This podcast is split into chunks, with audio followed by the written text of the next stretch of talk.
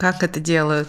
Как люди пишут подкасты? Это есть компульсивное переедание, у нас компульсивная запись эпизода. Компульсивное извергание слов, словечек, предложений, сентенций. Да.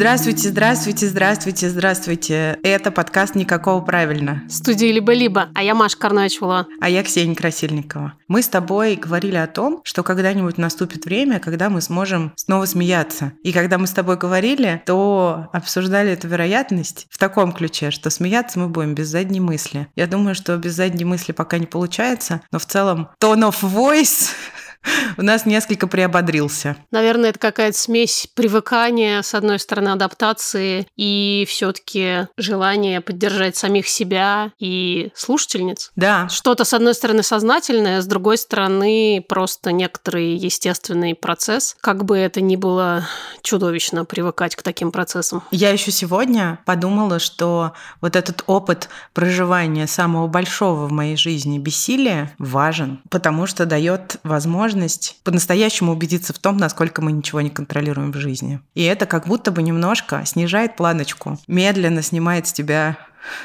такое количество ответственности, которое ты по умолчанию имеешь на себя возложенным. А с другой стороны, я вижу еще возможность увидеть, как бы контринтуитивно это не прозвучало сейчас после твоих слов, но как много неопределенности мы можем выдерживать в итоге. Потому что вот смотри, сколько неопределенности и ужаса, а мы, ну, не просто по-прежнему живы, но и по-прежнему барахтаемся. И вот это сочетание двух идей про снижение планочки с одной стороны, а с другой стороны про то, что мы действительно очень многое можем выдержать, это как-то довольно духоподъемно. Хотя я сейчас наверняка не прозвучала ни на секунду духоподъемно. Духоподъемно!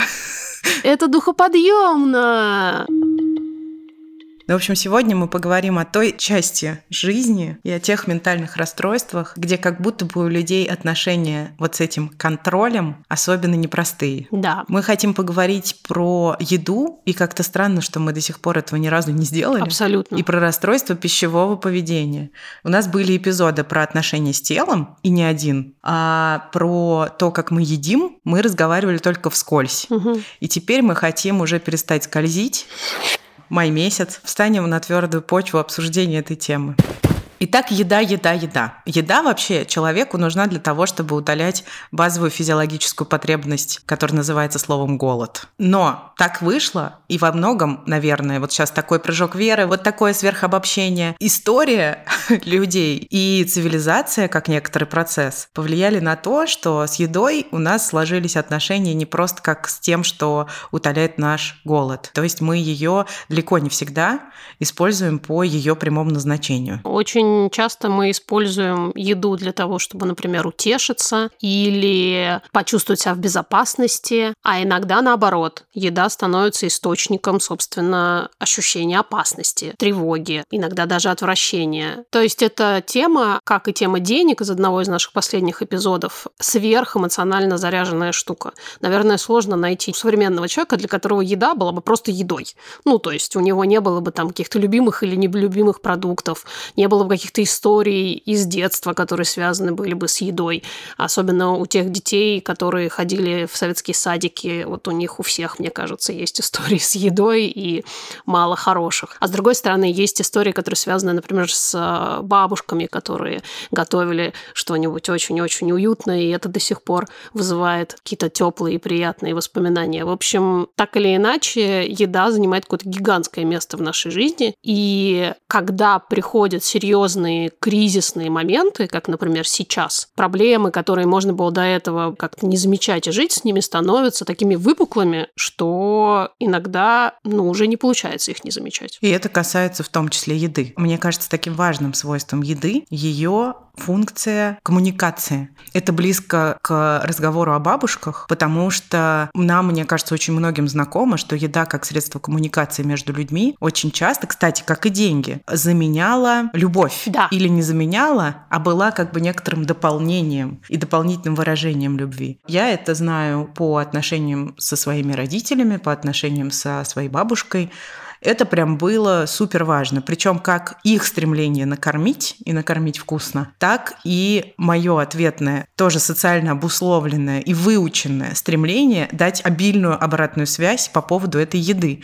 И отсюда, кстати говоря, очень многие, как мне кажется, нездоровые привычки. Нельзя не отметить, что у этого есть и обратная сторона, так же, как и с финансовым насилием, которое существует обычно, правда, не в детстве, а чуть попозже, и часто уже в таких партнерских взрослых отношениях, отношениях. Так вот, пищевое насилие чаще как раз проявляется в детстве. Истории с бабушками и мамами, которые у кого-то были классные, теплые и приятные, зачастую у многих были наоборот мучительные и тяжелые. Эту тему сложно назвать какой-то особенно веселой, потому что расстройство пищевого поведения – огромная проблема современного мира. Есть э, популярный тезис, с которым я, например, совершенно согласна, что современная культура очень сильно коррелирует с ростом заболеваемости РПП. Особенно на это влияет диетическая культура, которая прорастает из требований к женщине. Есть такая книга, которая называется «Fat is a feminist issue». Жир – это вопрос феминизма. И примерно понятно, почему оно так. Из-за очень высоких требований к внешности женщин количество людей, болеющих расстройством пищевого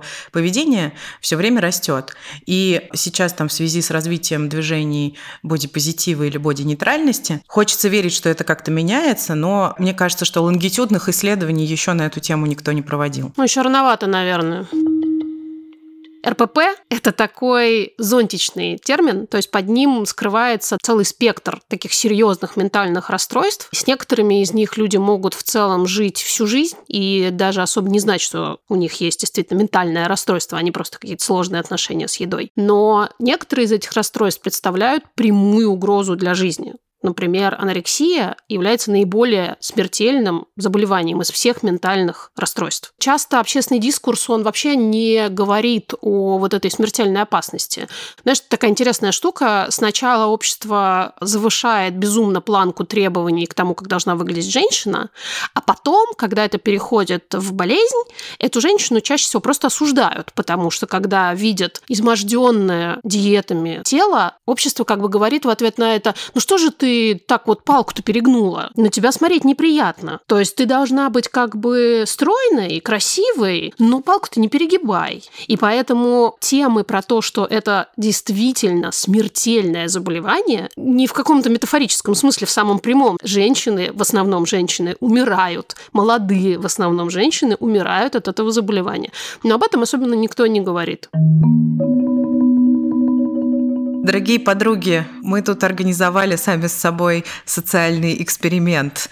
Так как этот эпизод очень насыщен всякой информацией, ценной, важной, а также, как нам кажется, поддержкой, мы выносим из подкаста целый блок, посвященный тому, какие у нас с Машей были и остаются личные отношения с едой и с пищевым поведением. И у нас сейчас такой челлендж, мы должны каждая попробовать в одном предложении суммировать эти отношения. А подробно рассказ об этом, обо всем ищите в телеграм-канале «Никакого правильно». Ссылка в описании эпизода. Маша, пожалуйста, в одном предложении. Не делай 10 дней причастных оборотов. Ты посмотри, а. Сейчас чувствую себя этим э, мифом про Хемингуэя, который написал самый грустный рассказ в одном предложении. Было сложно, стало лучше. Четыре слова? Прикинь. Я скажу так, все плохо. Ну, это даже ты меня переплюнула, конечно. Я не знала, что так получится, но в принципе это суммирует мой опыт. Подробности еще раз в кружочках в телеграм-канале. И приходите в комментарии и пишите там свои самые короткие, грустные или не очень грустные рассказы. Сегодня с нами великолепная Оксана Ионисянц, которая много-много-много занималась и продолжает заниматься расстройствами пищевого поведения в своей практике. Оксана, расскажи, пожалуйста, о себе. Здравствуйте, меня зовут Оксана Янисян, я врач-психиатр и психотерапевт. Я специалист по расстройствам пищевого поведения и почти всю свою карьеру врача занимаюсь подростками и молодыми взрослыми с расстройством пищевого поведения, со всеми, которые встречаются на планете. Так какие же встречаются на планете расстройства пищевого поведения? Ну, самые частые, про которые говорят, это нервная анорексия и нервная булимия, но это обычно те состояния, которые попадают в поле зрения зрения врача. Но расстройством пищевого поведения в целом может считаться любое нарушение вокруг приема пищи, вокруг самого процесса приема пищи, вокруг выбора продуктов и так далее. Иногда это может не доходить до уровня расстройства и оказываться в точке нарушения, и в современном контексте правильнее использовать именно эту формулировку нарушение пищевого поведения. И там оказывается все то, с чем люди не идут к врачу, просто потому что им на самом деле даже не приходит в голову, что с этим можно обратиться к врачу. Туда входят орторексия. Это когда человек занимается выбором чего-то супер полезного и супер правильного. Это и спорт, и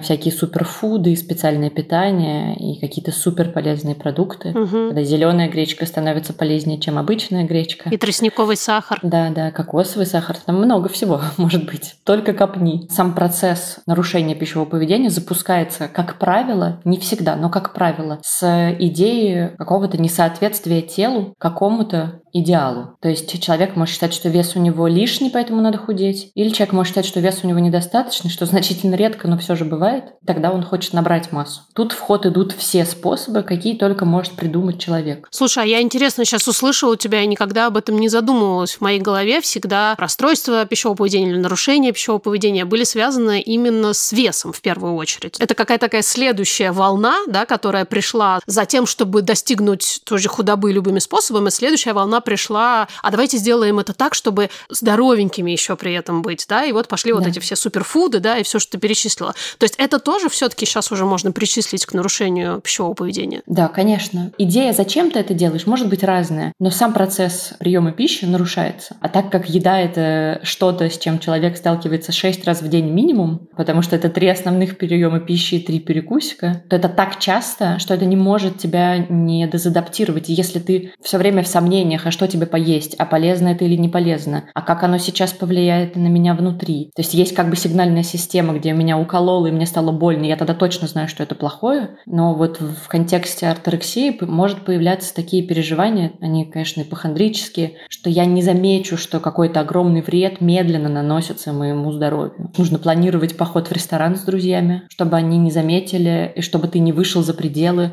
чтобы ты не съел там чего-то, у чего нету на этикетке надписи, какой колораж, какие внутри ингредиенты и так далее. И это действительно мешает. То есть это очень сильно ухудшает качество жизни.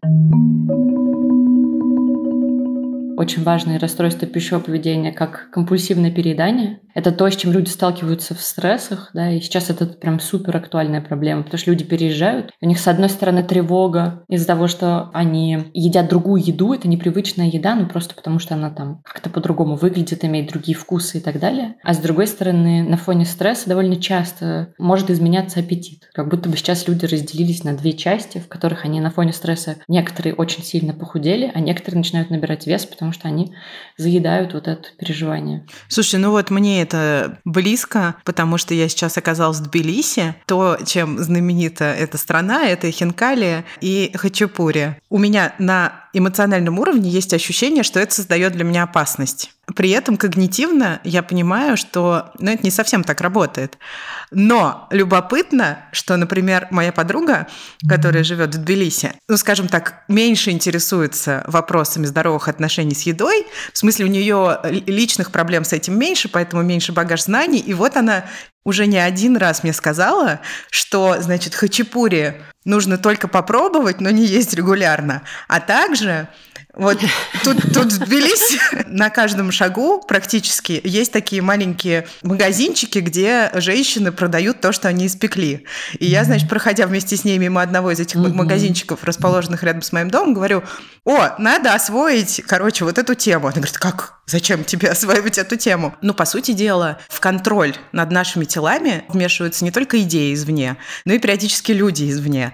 И если раньше в моей голове была бы такая цепочка, она мне говорит, что считает, что мне нельзя хачапури, но она при этом как бы, очевидно, включает в эту общность и себя тоже, что как бы никому нельзя хачапури регулярно есть. Э, значит, она хочет мне сказать, что я толстая, значит, это делает меня толстой в глазах окружающих людей, ну и значит, соответственно, это для меня плохо, и я должна выбирать какой-то дальше ограничивающий э, стиль поведения и ограничивающие отношения с едой. Если в моей голове было как бы, что вот мы с моим окружением уже переступили немножко эту черту, где чего-то нельзя есть, то периодически меня в таком формате реальность э, сталкивает. Иногда все-таки бывает достаточно сложно раздвинуть эти рамки и себя отделить от э, условных предписаний. И, например, в моем случае от опасности того, что я живу в стране хачапури. Но тут надо признаться, что Оксана тоже живет в этой стране прямо сейчас. А я живу в стране пельменей. Это тоже хорошо. Отлично, ура! У меня есть э, тайное знание. Мне известно, что наличие хачапури вокруг не влияет на вес. Как бы ты просто мимо проходишь, но тебе это не опасно. Это у тебя профессиональное знание, как у психиатра? Да, я совершенно в этом уверена. Исследования показывают, Двойное слепое рандомизированное исследование показывает, что хачапури на тебя не влияет снаружи. Э, но в целом оно и внутри на тебя не сильно влияет. Нам страшно, что в Тбилиси много теста. Тесто, мука, мука, углевод, пшеница. Вообще очень страшно. Там еще и глютен. Мы точно знаем, что просто от того, что люди едят хачапури часто, они не набирают вес. Чаще всего проблемы с весом наступают в той точке, где пищевое поведение нарушается, растормаживается зона, связанная с аппетитом и с вообще наличием аппетита, и с чувством насыщения. И когда ты ешь хачапури и не можешь остановиться, не потому что ты там слабый или с тобой что-то не так, а потому что чувство насыщения не приходит, первое время это может быть связано просто с тем, что это реально очень вкусно, и тебе хочется побольше, потому что пельмени уже не так интересны. Потом это может быть связано еще с какими-то да, ситуациями, это всегда очень индивидуально, но Обычно центр, который отвечает за насыщение, за то, что ты как бы говоришь, все, сейчас я наелся, я больше не хочу есть, он немножечко может пойти в какой-то такой рассинхрон с э, эмоциональным состоянием, с э, состоянием вокруг. Все сидят за большим столом и едят несколько часов подряд хачапури. Это тоже не вполне привычный контекст. И вот в этой точке как раз количество теста и становится чем-то потенциально опасным. Но оно не опасно в том, что ты наберешь немного веса, потому что колебание веса в пределах там, 5 килограмм в течение года, в общем-то, не считается чем-то, на что надо обращать внимание. Это незначимо с точки зрения здоровья, незначимо с точки зрения даже размера одежды в основном. Человек сам это может ощущать. Важно, чтобы это не вызывало большого беспокойства, и чтобы, ощутив себя в весе побольше, человек не начинал срочно предпринимать меры, чтобы сделать вес поменьше. В норме этот баланс на самом деле удерживается самостоятельно, его не нужно контролировать. Если мы представим себе абстрактного человека, то он может вполне после новогоднего праздничного стола на следующий день не иметь какого-то большого аппетита и, например, утром в обычное, привычное для себя время еще не чувствовать, что он проголодался. Через три дня бесконечного приема оливье он подумает, оливье мне уже надоело. Этот баланс, он поддерживается самостоятельно. Как бы в целом ничего не нужно сделать. Нужно просто подождать. Когда ты чуть-чуть адаптируешься, если тебе кажется, что ты ешь много теста, то ты можешь не ограничивать тесто, а добавить огурцов с помидорами. И тогда ты угу. какой-то баланс поддержишь. Потому что всегда, когда ты что-то пытаешься отрезать и убрать, и ограничить, и зажав нос, не, не чувствовать, как пахнет лавка с хлебом, и пройти мимо, это всегда про какое-то сдерживание, как мне кажется, насилие над собой. Если ты думаешь, ладно, раз у меня на обед хлеб, значит, пойду съем еще помидор. Помидоры здесь, кстати, тоже роскошные. Абсолютно. Агудоры, померцы. Огурцы тоже хорошие. Итак, что же нам говорят исследования о нарушениях пищевого поведения? Какие есть цифры и факты? Бдзинь! Как и про депрессию, наша любимая мысль, что расстройства пищевого поведения не дискриминируют. То есть они случаются во всех гендерах, во всех социальных классах, со всеми этносами, с людьми любой сексуальной ориентации. И со всеми возрастами, начиная от совсем молодых э, людей до совсем пожилых. Статистика 2022 года. Сейчас в мире 7,8% людей страдают нарушениями пищевого поведения. Только в Соединенных Штатах больше 30 миллионов человек живут с одним или другим расстройством. А всего в мире порядка 70 миллионов человек болеют РПП. Опять наша любименькая. Девочки и женщины чаще, чем мальчики и мужчины, страдают анорексией и булимией. Мне кажется важным здесь сказать, что мужчины действительно тоже страдают расстройствами пищевого поведения, и у мужчин как будто бы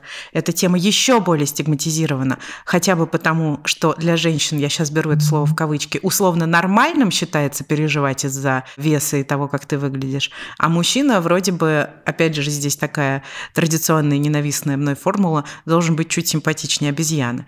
И те тем не менее, это происходит к сожалению, диетическая культура, она свои щупальца пускает э, во все гендеры. Представляете, целая четверть людей, у которых есть диагноз анорексия, это мужчины.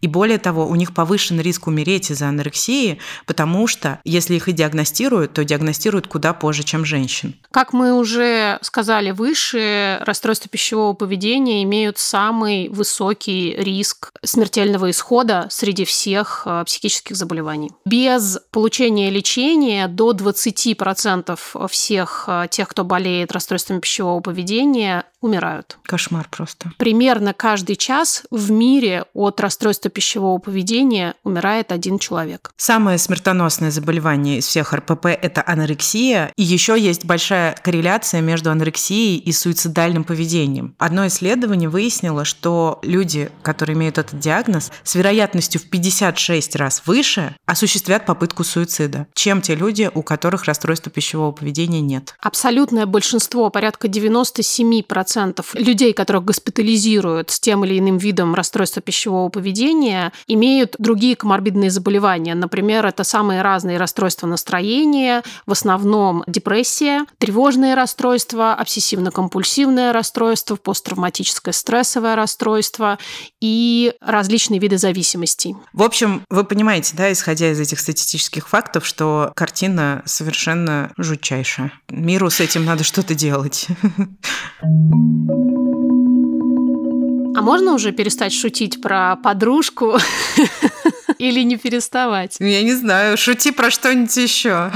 У этого выпуска есть подружка и партнерка, дружочек и партнер Aviasales еще. Это сервис для тех, кто хочет получать от путешествий еще больше. Мы очень любим Aviasales еще, в том числе за кэшбэк, если уж быть совсем честными, потому что кэшбэк это вообще лучшее. Ну, представляете, ты платишь деньги, они тебе возвращаются. Ты платишь, а они тебе возвращаются. Класс. Бронируешь отель на островке, а тебе 10%.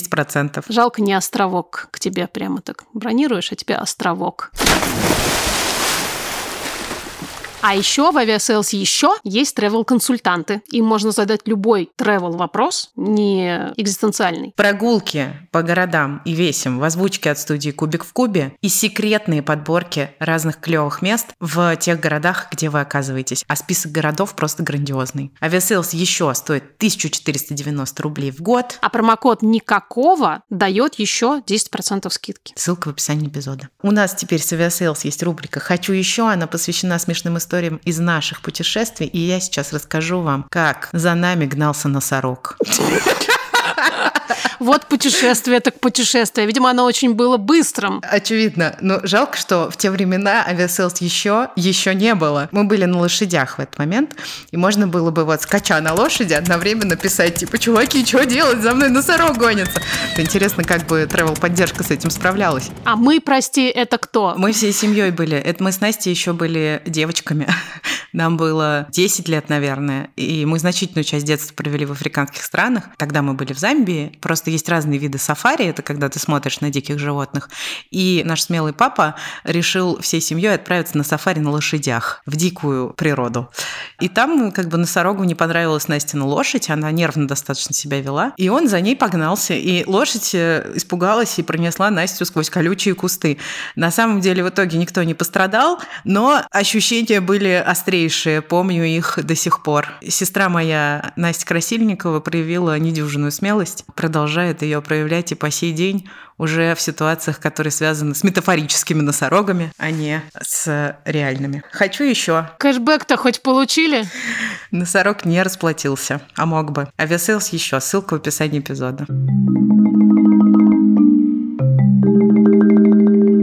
Почему вообще расстройство пищевого поведения и нарушение пищевого поведения относят к ментальным? Потому что вокруг этого всего много эмоциональных проблем. И как это связано с, скорее, когнитивным восприятием мира, как враждебного по отношению к нашим телам? Я просто зная по себе, понимаю, что там замешана вина, контроль, стыд, проблемы с самооценкой. И тоже часть из этих штук как будто бы когнитивные, а часть из этих штук как будто бы эмоциональные. Для психиатрии когнитивные и эмоциональные, оно вместе. А еще по поводу того, что почему вообще э, нарушение пищевого поведения относится к ментальному. У меня есть как бы все время внутри ощущение, что все, с чем не могут справиться врачи, которые занимаются непосредственно телом, относится к ментальному. Если у вас э, поднимается давление, но причины мы не видим, как врачи-кардиологи, Это вам к психиатру надо сходить. Как бы вот это ментальное и когнитивное, да, на самом деле, оно во многом управляет процессами тела. Потому что человек, он в принципе, да, это все вместе. И тело, и разум, и эмоции, и, и все, что внутри. И нарушения пищевого поведения, они как бы находятся на стыке, но запускаются они именно когнитивным и эмоциональным. В исследованиях есть такая идея, что некоторые люди могут иметь э, генетическую предрасположенность к этому вот повышенному риску нарушений. Это на самом деле одна из важнейших частей. Но генетическая предрасположенность это не значит обязательно болезнь. Да. На мой взгляд, это очень круто, что мы знаем, что она есть. Мы как врачи хорошо. Но я считаю, что это очень опасное место для нас, как для матерей, для нас, как для родителей, для нас, как членов общества, для друзей и так далее. Потому что когда мы говорим про генетику, сразу становится как бы вопрос, это чья генетика, моя или его? Это кто из нас передал, и теперь ребенок болеет? И вот в этой точке я очень переживаю, что можно начать искать виноватого, а это не помогает. Это очень важная мысль, да, потому что, в принципе, поиск виноватых мало кому помогает и редко приближает нас к какому-то гармоничному настоящему так называемая диетическая культура, да, бич э, последних скольких лет, интересно. Где-то в 60-х, я помню, да, вот Твиги была, да, появилась вот эта культура супер худого тела, по-моему, это 60-е прошлого века. Я на самом деле думаю, что даже раньше, потому что диета изначально была придумана врачами, потому что в некоторых состояниях здоровья нужно соблюдать определенные правила питания. Человеку в послеоперационном периоде надо пить бульончики, человеку с э, какой-то гастроэнтерологической проблемой нужен пятый стол по Пивзнеру, и это называется диета. А люди заметили, что эти способы лечения могут кое-чему помочь. Диеты такое множество. Есть еще, в которых мы какую-то можем уловить логику. Есть те, в которых уже никакой логики быть не может. Там шоколадная, питьевая. Существует индустрия каких-то детоксов и специальных продуктов, которые очищают тебя. Это как раз в рубрику орторексии. Шесть бутылочек разных цветов, очень красиво, за очень дорого. Диета, да, это что-то, что диктует тебе правила, по которым ты должен двигаться дальше. Крайне редко реально диета может помогать. Диетологи, которые занимаются э, расстройством пищевого поведения и которые составляют эту диету, потому что они врачи, там нет запрещенных продуктов. Там есть э, пункт еда для радости. Там нет ограничений по объему. И вот этот как бы список продуктов и блюд, которые там имеются, он нужен для того, чтобы человек не волновался, пока он еще не научился принимать решения спонтанно о том, что он поест. Нельзя худеть или набирать вес из той точки, где у тебя есть какие-то ограничения, и вот это вот неспокойная еда. Ты сначала успокаиваешь процесс питания, и только потом мы приступаем к снижению веса у пациентов, например, с избыточной массой. Когда это есть какие-то у нас медицинские показания или еще что-то. Да? Любое ограничение действует, на мой взгляд, как пружина. Ты его сдавливаешь, сдавливаешь, сдавливаешь, сдавливаешь, и рано или поздно она бахнет. И вот в тот момент, когда она бахнет, и происходит самое тяжелое, потому что человек или срывается в эмоциональном плане, и это могут быть какие-то истерики, панические атаки, просто ухудшение состояния, которое переносится очень тяжело. Или могут быть эпизоды с какими-то там компульсивными перееданиями. У них есть много разных названий, там зажор, какие-то дожор. А потом возникает дикое чувство вины, самооценка снижается еще ниже, чем она была, и, в общем-то, мотивации что-то сделать хорошее и чем-то себе помочь опускается на самое дно. И человек дальше как бы думает, что раз я не справился, то нечего терять, как бы, и тогда все в топку идет. Это уже даже не про голод. И каждый вот этот съеденный кусок в таком эмоциональном состоянии, он приводит не к радости от того, что ты съел что-то вкусное, или там насытился и ты доволен, а к тому, что ты за каждую крошку, которая попадает, начинаешь себя винить. И диета, она как гвозди забиваются в доски, да, вот добивает и добивает и добивает. И каждый каждое следующее все больше и больше. Я в юности очень много всем этим увлекалась. Это э, в моем случае прямое наследие такой же проблемы у мамы, у которой, я думаю, это наследие предыдущего поколения наших бабушек и прабабушек, которые росли во время, после войны. Моя бабушка, например, росла в Ленинграде. Она знала, что такое блокада. И поэтому ее отношения с едой были, естественно, максимально далекие от э, какого-то представления о здоровье здесь. И, естественно, это не могло не передаться моей маме. Естественно, это не могло не передаться мне. Я росла на журнале Shape. Помните, такой журнал был? Очень да. модный. И там были как раз вот эти такие накачанные, здоровые, загорелые женские тела. То есть это было как будто бы казалось, что это не про самоистязание, не про то, что ты там какая-то будешь супер худая, а про то, что ты будешь, то, что называется, фит. Но по факту это все равно было про то, что ты вынужден все время контролировать. К сожалению, и окружающая некоторая действительность сейчас и то, что усвоено из детства, в том числе от родителей, передает нам идею о том, что то, как ты питаешься, непосредственно коррелирует с тем, насколько ты привлекательна, в первую очередь, как женщина и опосредованно как человек. В моей жизни, несмотря на 13 уже лет терапии, это до сих пор не преодолено. Хотя, кажется, я довольно много уже обо всем этом знаю и понимаю всякие взаимосвязи. К сожалению, знание не всегда избавляет от проблемы. Как быть с тем, что условные мы, как общество, привыкли к тому, что внешний вид и объемы тела коррелируют с ценностью твоей как человека. Вообще, мне кажется, эта тема уходит корнями так глубоко, что я, наверное, даже не скажу, в какую точку. Такой образ маленькой, худенькой девочки, о которой все заботятся. Mm. Мы же ее себе представляем. Она еще немного больна. Чем-нибудь таким медленно, тлеющим. Об этом есть э, в начале 20 века огромное количество литературы, да, каких-то художественных произведений. Образ хрупкой, бледной, едва заметной, тонкой, звонкой девочки, в моем представлении, конечно, это э, патриархальная конструкция, которая себя полностью изжила и так далее. И, наверное, это можно использовать сейчас как такой как бы лазерный луч, конкретно в эту точку, да, где мы можем это обесценить и понять, что это вот оттуда. То, может быть, это может помогать просто напоминать себе, почему для того, чтобы тебя любили и не нужно быть э, хрупкой, болезненной, очень худенькой и почти ничего не есть. В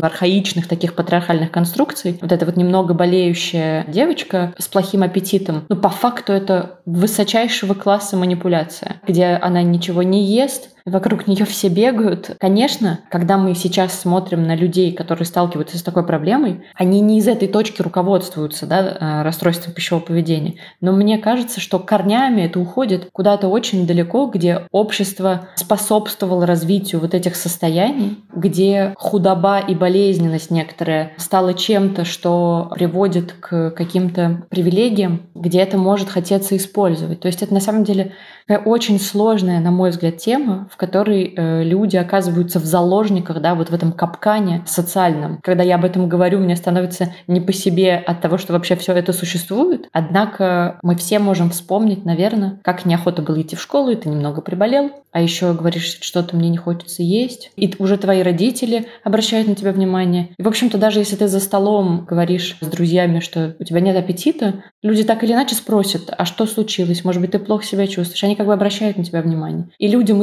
изголодавшимся до этого, что на самом деле абсолютно физиологически и вообще абсолютно естественно хотеть внимания, может хотеться его получить таким образом, потому что нет культуры в момент, когда тебе плохо и хочется на ручке, сказать «возьмите меня на ручки, пожалуйста». И тогда еда – это еще и способ получить э, заботу, Конечно. да, и тепло. Даже вот ты сейчас э, употребила вот это «изголодаться угу. по», мы же очень часто используем этот глагол, не имея в виду еду. Да. Мы изголодались по вниманию, изголодались по любви, по человеческому контакту и так далее, и так далее. Наша любименькая Ксукс, да, как язык э, раскрывает особенности того, как устроена жизнь. Это правда, да. Пост-локдаун исследования, их довольно большое количество уже есть, э, которые сосредоточились на том, как э, расстройства пищевого поведения проявили себя вот в ситуации этого экстремального глобального мирового стресса, открыли нам довольно неутешительную вещь, стресс плохо влияет на расстройство пищевого поведения, как и на все другие ментальные расстройства. Нарушение пищевого поведения очень сильно повязаны с ощущением контроля. И идея здесь такая. Люди, контролируя как бы свои отношения с едой, предполагают, что через это они могут также контролировать те сферы жизни, на которые на самом деле они влияния не имеют. Еще одна неутешительная мысль, которая в большом количестве исследований встречается, на которую мне все время хочется сказать «спасибо, Кэп», звучит так. Женщины, у которых есть расстройство пищевого поведения, хуже справляются с различными вызовами, связанными с мировым или личным стрессом, чем женщины, у которых нет расстройства пищевого поведения. Мы просили вас поговорить с нами о том, как на ваше пищевое поведение и на то, как вы едите, влияет э, стресс. Сейчас мы послушаем ваши истории, ваши голосовые сообщения. И спасибо вам большое за то, что вы их прислали, как всегда. Привет, дорогой подкаст. Я сама из Минска, и после 2020 года я набрала 20 килограмм на фоне всего стресса, который происходит. Сейчас я переехала в Литву, набрала еще десяточку. Но, честно говоря, после 24 февраля я проснулась и поняла, что хочу жить, хочу быть мамой своего ребенка. Я не хочу просто умереть от того, что вокруг стресс. Я пошла к нутрициологу, который помогает сейчас мне наладить отношения с едой. А спорт пока что в моей жизни нерегулярный, но он в каком-то виде есть. Я себя не принуждаю, не осуждаю за то, что его нет три раза в неделю, и у меня не круглая попа иногда такие критические события, критические состояния в нашей жизни помогают нам, наоборот, переосмыслить как будто бы ценности и действительно вместо круглой попы, да, как Ольга говорит, присмотреться там к здоровью, да, к тому, насколько долго ты сможешь жить для того, чтобы быть мамой для своего ребенка, да, насколько ты сможешь поддерживать сама себя. Мне эта переоценка, она, конечно, сейчас очень близка. Хотя с точки зрения каких-то таких простых ежедневных реакций, мне точно так же понятно желание съесть э, того же хлеба с маслом, просто для того, чтобы прямо сейчас стало как-то поспокойнее. Мне кажется, вот эта конструкция с переоценкой ценностей, она очень ресурсная. Люди вот в этой ситуации часто сталкиваются с тем, что они начинают обесценивать свои переживания, в том числе и состояние своего здоровья, думая, что ну чего я сейчас вот об этом о своем-то буду думать, когда там вон такое. Но вроде как э, неприлично, нечестно обращать внимание на свое, когда у других э, большая проблема. Поэтому вот эта история с переоценкой, правда, помогающая. Помогающая в моменте как-то это все вывозить, помогающая определить очень понятные близкие цели. Материнство, ребенок — это такая понятная близкая цель, которую ежедневно можно что-то делать и получать маленькую как бы награду внутри, что ты реально хорошо поработал, что-то хорошо сделал. Мне хочется здесь сказать, что это не стыдно. Приоритизировать свое благополучие, в случае Оли ради детей, она так это обозначает, но и ради себя, ради того, чтобы действительно сохраниться, потому что мы уже много говорили о том, что если мы все разрушимся до основания, то вряд ли это хоть кому-то поможет. Я уверена угу. в том, что это не стыдно. Я уверена еще и, что это очень полезно. Если ты сам в силах, в настроении и хорошо себя чувствуешь, то ты, в общем-то, и сделать можешь больше. И помочь можешь больше. Если ты не допускаешь состояния, в котором спасать надо и тебя тоже, то ты, может быть, не делаешь лучше другим, но ты хотя бы не делаешь хуже, потому что, да, если мы представляем себе, что есть какой-то вселенный ресурс помощи, который как-то распределяется в мире, ну, это такая немножко метафизическая, философская конструкция, но вот если все-таки э, вселенная помощи существует, то пусть она лучше вся направится туда, а тут ты можешь сам себе кое-чего и сделать, обратив внимание на то, что надо заботиться и не забывать о каких-то рутинах, которые могут помогать э, ну, хотя бы тревогу да, снимать какую ежедневную. Здравствуйте, меня зовут Марина, мне 30 лет, и я хочу поделиться своей историей РПП. У меня РПП началось ориентировочно лет в 13, когда начался переходный возраст. Мама и бабушка запрещали мне есть, говорили, что тебя можно и не покормить, ты можешь и не поесть, а ну-ка положи, ты так толстая, хотя я занималась спортом. Я не была не то чтобы толстой, я даже была худощавой в тот момент. А к 16 годам у меня начал набираться вес, и начались компульсивные переедания. То есть я наедаюсь до последнего, знаете, ем и плачу. Когда тебе есть не дают, ты так толстая, в итоге ты плюешь на все и думаешь, ну я толстая, и наказываешь себя как бы едой, ну на, на, ешь. Ой, мне кажется, что это какая-то хрестоматийная во многом история. Ты уже как бы на себе крест поставил и начинаешь как бы добивать. Получается, что даже не ты крест на себе поставила, а такие две очень значимые фигуры, мама и бабушка, да, еще и женские, которые вроде как должны тебе вот эту какую-то мудрость женскую передать, собственно, как надо быть женщиной, да, в, в юном возрасте. Вот они тебе передают э, эту идею, что женщиной надо быть э, в лишении, в, в страдании, в самонаказании. В этом доля доля женская, и, соответственно, вот так и живи. Ну, ты так и живешь. Хочется, чтобы у всех э, по утрам вместе с будильником было. Женщина не должна быть в страданиях, в лишениях и ни в чем таком. Женщина — это супер.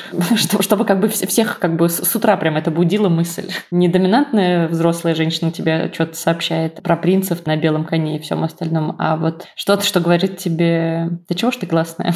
Говорит тебе вообще, женщина не должна, точка. Женщина может. Не должна, но может может. Господи, какая это прекрасная мысль! Боже мой, я бы хотела с ней расти. Сколько можно было бы ресурсов высвободить на другие какие-то важные вещи? И насколько меньше было бы мучений сейчас, когда мы уже продвигаемся к зрелости? Хорошо говорить empowering лозунги. Я даже немножко э, опять э, хочу плакать. Внезапная рубрика «Чё по слезам?» Опять та же фигня. Хочется плакать и не могу. Привет. Я к вам а, с рассказом о своем РПП. А, это компульсивное передание, с которым я борюсь уже на протяжении нескольких лет, а живу с ним лет, наверное, 10. И оно проявляет себя, когда мне нужно обрести чувство легкости и комфорта, заглушив какие-то негативные эмоции. Это может быть э, разовый приступ, а, либо это может быть на протяжении нескольких дней, недель, даже месяцев, если у меня такая тяжелая ситуация а, не прекращается. Честно, 24 февраля я боялась, что вновь со мной это случится, потому что на тот момент э, достаточно долго я уже была в ремиссии.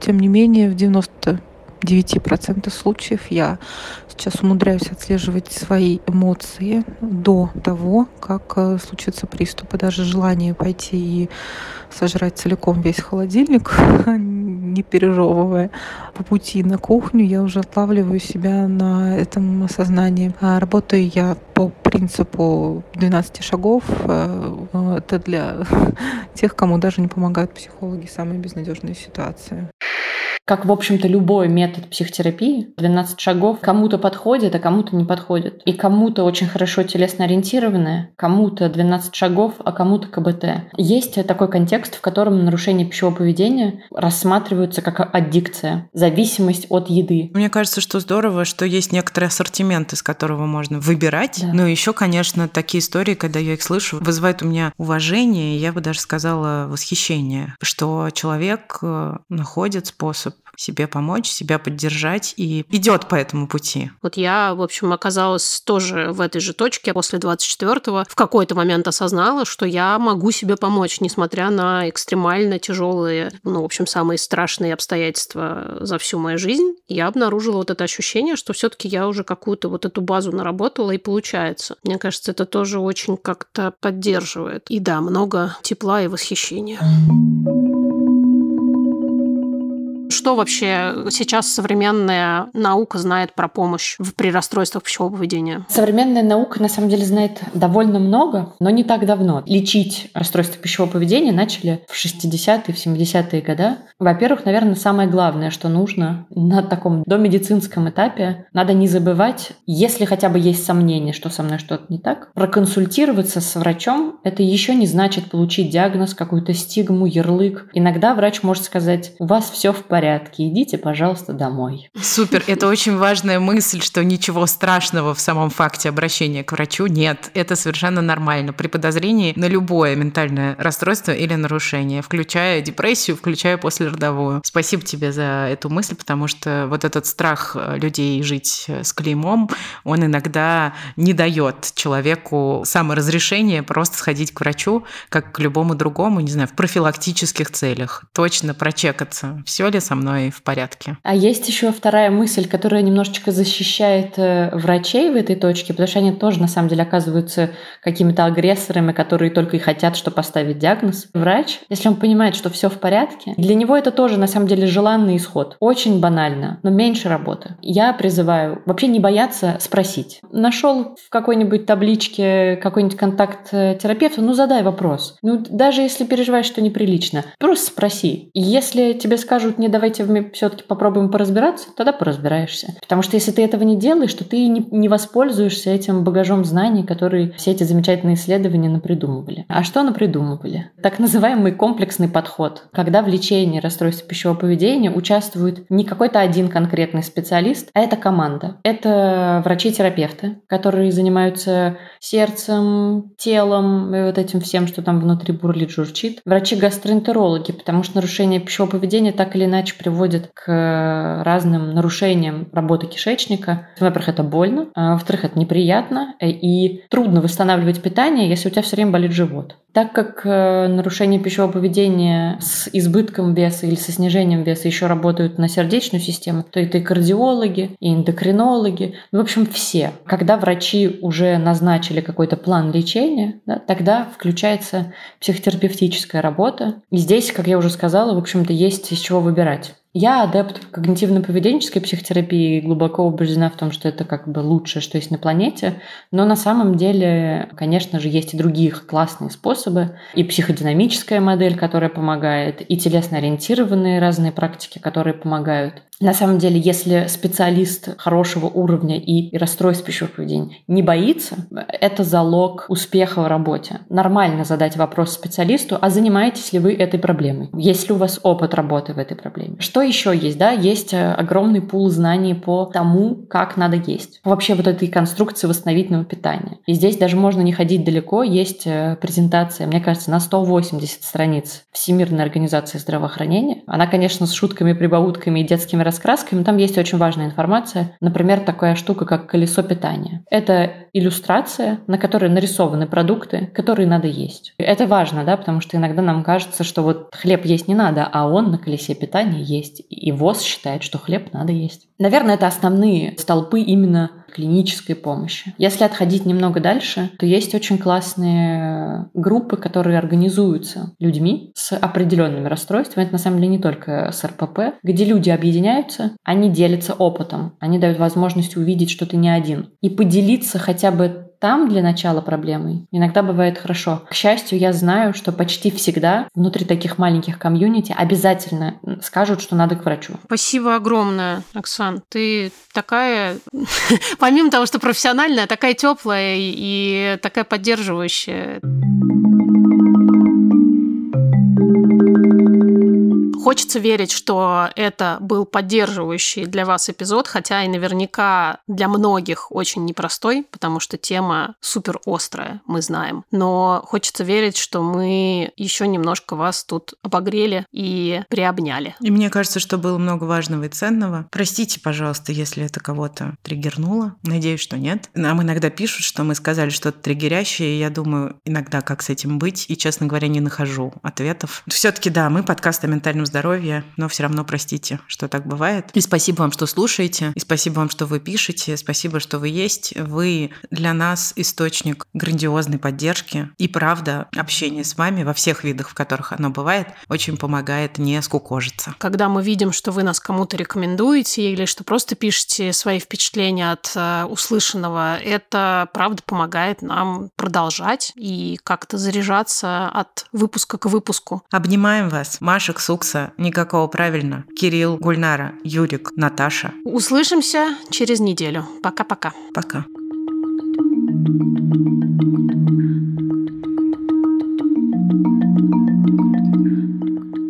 Challenge accepted, как говорил Барни Давай. Стинсон. Опа! О! О! Аллилуйя!